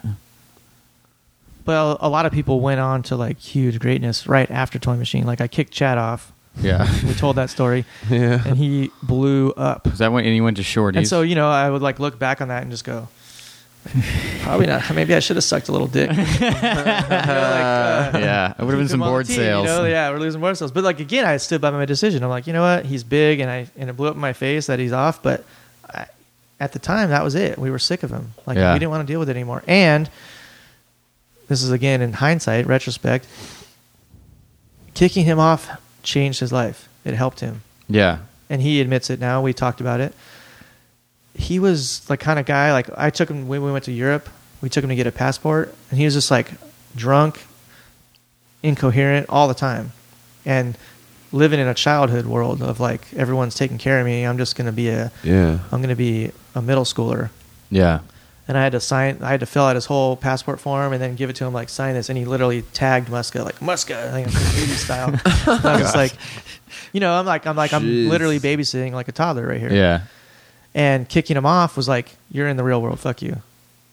And he had to like start, you know, he like got involved with Shorties and that was his kind of thing, you know, it's like, and I'd see him like 3 months later and he'd be like, hey man, Ed, what's up? I got a laptop. Starting to do graphics and stuff. Like, you know, it's like, and I watched him like realize like, oh, I have to like do stuff. I have to like become an adult right now. I have to like learn how to pay rent and, you know, work on a graphic because people are asking me what I should do. It's my company now. I gotta do it. You know, so, and he was just like psyched. He's like, yeah, I got my license. And like, you know, and really, and it's just like, he's like, you helped me. It was really like someone needed to check me basically. And so I feel good about it overall. Like, you know, Jamie Thomas like started Zero Clothing Company, which morphed into a board company, and he quit. And he was so, you know, I don't like begrudge that either because he was a personality type where like he was so big, it, you know, he would never been fine with just Toy Machine, you know, being a writer on Toy Machine. He needed to run his own thing. Yeah, he had to do his own thing, and that's fine. That's cool. You know, it's like Brian Anderson, you know, was a huge pro and left and was still a huge pro. I don't know, like not almost everyone went on to like even Bam was the other good example. Like Bam blew up because of the show and stuff. He became a celebrity, and Element just was probably made so much money off the Bam board. Dude, those Bam boards, they must have sold millions. But that's not Toy Machine style either. No, that's Element sucks. So it's like kind of everything worked out kind of organically in a good way. Like where Bam left and he got huge, and I would bemoan it jokingly, like, "Oh man, look at all the money we could be making." But do I really want like little girls buying Toy Machine boards? And then in 1 year, when that fad's over, everyone looks at Toy Machine like, "Oh, that's just the Bam company, stupid." And like, it's like when you see him in like sports chalet, you're like, "I don't like this." So it's like that move, although it wasn't planned, kept Toy Machine hardcore. Yeah, which is kind of how we've always been. That's the thing. It's always just for skaters. We're not trying to like be in your mall store or whatever. No, it's like you have your teams are like in vans driving around, dirtbags throwing themselves off of things. Yeah, it's always just been skateboarding. We never really wanted to get past that. There was a point before the recession hit where everyone was going that way, and we were kind of looking at ourselves like, why aren't we huge? We got the best team ever. We make the best videos ever. Like, we should be like the size of Element for sure, but kind of glad we didn't go that way because then the recession hit and some of those big companies they just fell away or just went weird, and like we were already kind of skeleton crew, so we were able to survive this whole recession area where without really losing writers or anything, or we had to like cut pages a little bit, but we didn't have to like wholesale reduce our team or anything. Where do you see skating going at this point? Or do you have a sense of, can you tell where it's going? Because it seems there's different sections of it now. Honestly, I don't know anymore. I think there was like a point where I would say like, okay, it's moving towards this like TV, huge ad sponsorship thing, but I feel like that's sort of plateaued. It's just the Do Tour isn't like a big thing. The X really... Games isn't like huge. The skateboarding part's not huge. I don't think it'll ever have like a full dead zone again. It's cyclical in that way where, and I've always maintained this, it's as long as skating, street skating, the kind that I am interested in and like, and most people do, is essentially legal, it's always going to be kind of on the hardcore side, which I like. I'm happy about that. You know, no matter how many skate parks you build, kids still want to skate a handrail on a business, on some business. Yeah, you know? Yeah. And as long as that's happening, it's kind of like there's a little outlaw element to it. And that's, you know, that's kind of what it is. That's what makes it fun. We want to skate the spot that no one wants us to skate, and it satisfies that part of you when you're a kid where it's like, well, I don't want to do what they tell me. It's pretty much kind of that. And that's the only sport where you can do that. So at one point I would say like, oh, with all these skate parks being built and all the TV stuff, maybe it's just going in that way. But it's not. It really isn't. Well, because skaters don't love that shit. That's the thing. It's like they still want to watch dudes do incredible stunts in the real world. Yeah. Because you can go to that spot. If you watch someone rip at the course at a Do Tour, you're like, well, I can't skate that. Whereas like I know where I can figure out where that bank is, and I can go to it, and I can try to do what he just did. But it has bisected. I think that in the last couple of years, it's kind of like there's two worlds. There's definitely like the Do Tour side. There's like the Nike Red Bull side. There's some people that cross between those worlds, but then there's guys who are just like, I'm all about just the contest circuit. Yeah. You know, you see Greg Lutzka. I don't even know who he's sponsored by. I'm not assuming I'm going to see a part by him on some company's video. I think he's on Blind. You know, you're going to see him on the Do Tour on TV. Yeah. It's weird because that dude rips. He's really good. But like he doesn't get like credit for being a full ripper because it's all contests. Yeah. It's Chris Cole kind of walks the line of that. Yeah, he can kind of go both ways. Yeah. That guy made a lot of money doing contests, and that's something I bemoan. When I was winning all the contests, the prize money was like here's a $1,000. Yeah. And now it's $100,000. Fuck. That's the thing. I want skaters to make a lot of money because it's short, and if the contests were paid in 1990 what they were paid now, I would have made $300,000 in 1 month. Jesus Christ! Chris Cole did that, and he won the two big contests in 1 year. And I remember thinking like $200,000 just from contest wins this year. And sometimes sponsors do that matching bullshit. Not when you're getting that much money. Yeah. Fuck. Wow. So is your time like these days divided more into like painting and photography a little more than like skateboarding, how much attention you pay to it? I know you still run a company and stuff. Yeah. Oh yeah. I mean, the whole time I was skating, I was doing art stuff. Uh-huh. But you know, in the early days, it was clearly skateboarding was number one. So but I painted a lot in all my free time. But then at the same time, free time was different. In the 90s, you could be a good pro, and all you had to do to be a good pro was get a photo in the magazine every month. Right. That was my goal. I'd be like, you know, as long as I go out enough to where pretty much every issue of Transworld has a photo of me ripping in it, I'm doing a good job. And so essentially, you could go out 1 week in a month and get something rad, and you're going to be doing your job good. So I had all this free time. Right. I can't even tell my writers that anymore. I used to tell my writers in those early days, I'm like, dude, take this skate money, go to college, figure out something for after skateboarding. Well, you know, I can't even say that. I'm like, you literally have to go out every single day and try 100% every day, or you're blowing it in skating now. Wow. You can't just go out on the weekends and rip, you know? Jesus. So Christ. I was able to like paint, you know, all week and then just go rip the weekends and stuff. We skated every day still, of course, because we loved it. But, so yeah, and then over time I started like getting opportunities to do shows. So then there was a real hard juggling period for a few years there when I was like literally legitimately a pro and legitimately doing art shows and stuff. Yeah. So I'd get an opportunity like, do you want to show at this gallery? I'd be like, fuck yeah, I have to do that. So this now takes precedence over the skateboard tour. Yeah. And then there was a few times when I was probably like actually hurting the company because I was like, we can't go on tour this year because I'm going to fucking Paris in July to do a show, you know? Yeah. And then, but everything was organic during that time. So I was like, during that same time, I like got a team manager to like start taking guys on tour without me kind of thing. Right. And So it all sort of just worked, just juggling stuff. And now, I broke my leg 2 years ago real bad. And essentially that just... Like from painting? I'm just kidding. Obviously not that. I haven't even said I'm retired out loud yet, really, like to the skate world. But I mean, since I broke my leg, I've been retired. Like I can count the times since I broke my leg that I can skate. I don't think I've even skated 10 times. Like right. I basically stopped skating. Partly because at that point the pressure, like this, all the stuff I had to do in the art side was so much. Yeah. That it was getting kind of bad already. Even before I broke my leg, I was like kind of not skating that much because I was doing so much other stuff. And I'm like old, and I realized that I'm like not contributing in the same way. It's like, wait, how old are you? 42. Oh, okay. That's 78 years old. It's skating, I know. I'm like, wait, you're not old? What are you talking about? No, skateboarding, it's old. But yeah, of course. And skateboarding, if he was a horse, they'd shoot him. Yeah. And, it's like I felt like at the end there, I was like, I could still contribute in a demo.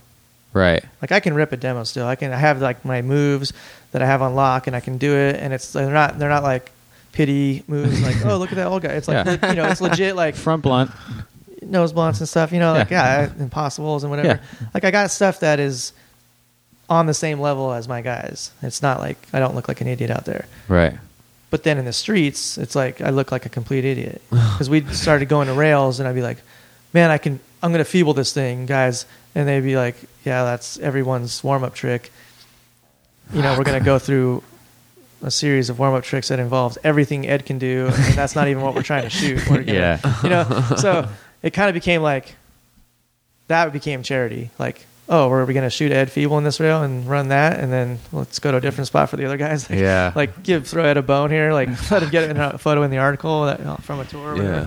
So yeah, and then it just became like street skating became like, okay, I'm not really contributing anything. So in a weird way, it's almost like better for you to make tons of art to still contribute to skateboarding, just as an example of what a person can do from being a skater, kind of. And that's how it happened with all the brands I work with. Yeah. I feel like I've always had this complex of like, as soon as I'm useless, kick me off, and I deserve it because that's how everyone is. You're a marketing tool, And but I design shoes now, and I do t-shirt graphics, and so all these companies want me there as a brand ambassador because of those legions of kids that you said that kind of like grew up on me looking at what I do and being stoked. And those kids are like, there's a huge generation because I had such a long career. So there's guys my age who are still like, yeah, I'll buy some Templeton art stuff, like an art shirt from Ruka or like the Templeton America shoes.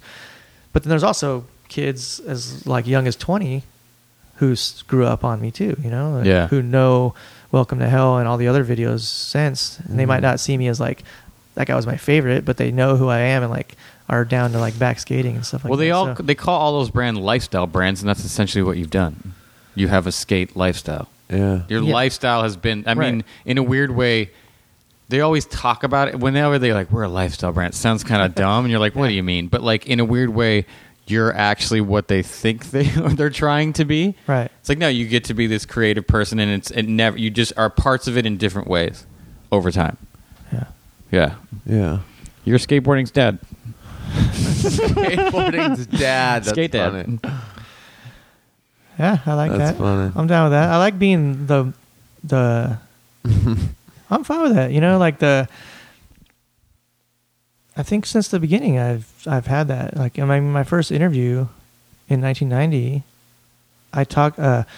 You were like, listen, kids. There was a little bit of that. Like the guy, so my friend Christian Klein, who was doing Power Edge magazine at the time, we would hang out and like talk. We were like, whatever. You're kind of naive and young, and you're like, we're intellectuals or something. We're gonna sit talk about cool shit and like, So he's like, I have to do your interview. I'm like, you don't work for Transworld. They'll never let it happen. And I was like, just tell them your friend's doing it. We're gonna make a fake name. So the interview that is in my Pro Spotlight in Transworld. Says by Josh Money, but that's his friend's name. Terrible fake name. That's his friend's name. And, Jesus Christ! But it was Christian Klein who did the interview. Yeah. And he was this kind of like crotchety. He was like, a zine guy. Like he was like a cool, way cool in the art world, like in the art skate world before it was anything really. Like, he was basically doing what GSD was doing. Yeah. You know? He didn't get known for it because he's sort of like a misanthropic, just who cares about the world kind of guy. Right. Like, he doesn't care if he gets known. But he's just like, you're going to say shit. I fucking hate interviews where skaters... And ever since that point, like, it was like such a good learning experience that I can't carry that on forever, because it's really the common thing in skateboarding. Like, everyone wants to be like, so they're like, what kind of music do you like? And it's just like, everything. What are you into? Fucking everything. It's, you know, it's cool. It's like, it's, you know, you read it, you're just like, fuck this guy, I don't care. And he was kind of like, just say I like heavy metal. Just say fuck everything else, I like heavy metal. You know, if that's what you like, just say it.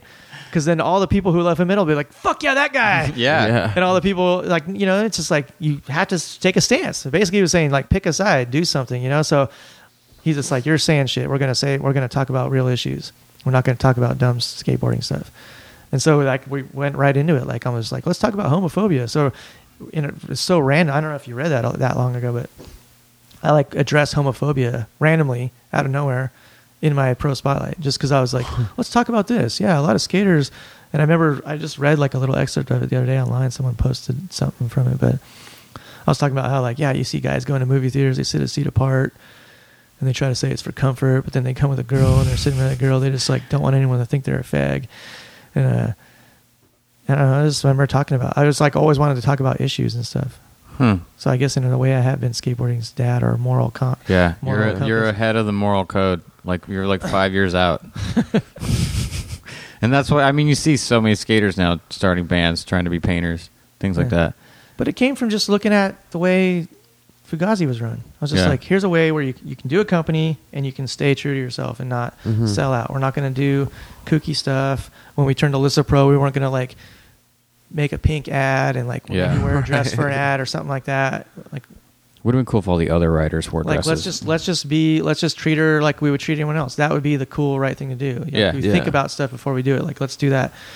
And then, you know, it was a conscious choice to make the ads funny and, like, make fun of the whole idea of advertising and, like, just joke about it. Because I'm 42 years old and I still make the ads, but I sit down and I think, I just trying to channel my 15-year-old self. I go, what would make a 15-year-old laugh right now? Yeah. You know, what would I like when I was 15? When I looked at an ad, I just try to make it funny. Yeah. Well, dude, that's so cool. Toy Machine's rad. It's still weird to me that we're friends. It's weird to me that I'm here. It's like, no, dude, you should be stoked on yourself, and but not too much, because I like that you get. I like that you got super freaked out about your painting show. You're like, dude, I don't know, these paintings suck, and, like, they're great, and then, like, they were like some of the raddest stuff you've ever made, and you were so worried. So where's your stuff up right now? At Roberts and Tilton Gallery in Culver City. Okay. It's up for probably another 3 weeks. Yeah, till May 30th. Yeah, till May 30th. Awesome. It's called Synthetic Suburbia. They're great. I get credit for naming you the new Auto Dicks, which I think is rad. I'm right. I shouted you out in my LA Times interview. Yeah. I said the best compliment I got from the show was my friend, unprompted, said I was the suburban Auto Dicks. Yep. And I said, that's the coolest thing ever, because I really like him. I'm the new Robert Hughes, famous art critic. Yeah. But, dude, thanks for doing this. Yeah, thank you very much. It wasn't so bad. Yeah, I thought we were going to talk about more other... I don't know what I was thought. In the shower, I was like, I think we're going to talk about... And then we didn't talk about anything I thought we were going to talk about. No. What did you think we were going to talk about? I don't know, like philosophy or something. Dude, I don't know what. Yeah, I don't really know. No. Maybe more about art and stuff. But nah. Oh, actually, I thought I would be telling more, like, funny skateboard stories. Yeah, like, we just wanted to see, like, where it went. I had one in the chamber that I never used, like art stories. What? I don't think I told you this. We'll have can I tell a story? Do you want to come back and do another episode, and you can save it for them? We'll do a full art episode. Yeah. We'll do that. We'll do another. You can be like our next big art episode. You can do it, and then you'll tell the art story. Okay. Cool. All right. Thanks again, dude. Thank you, guys.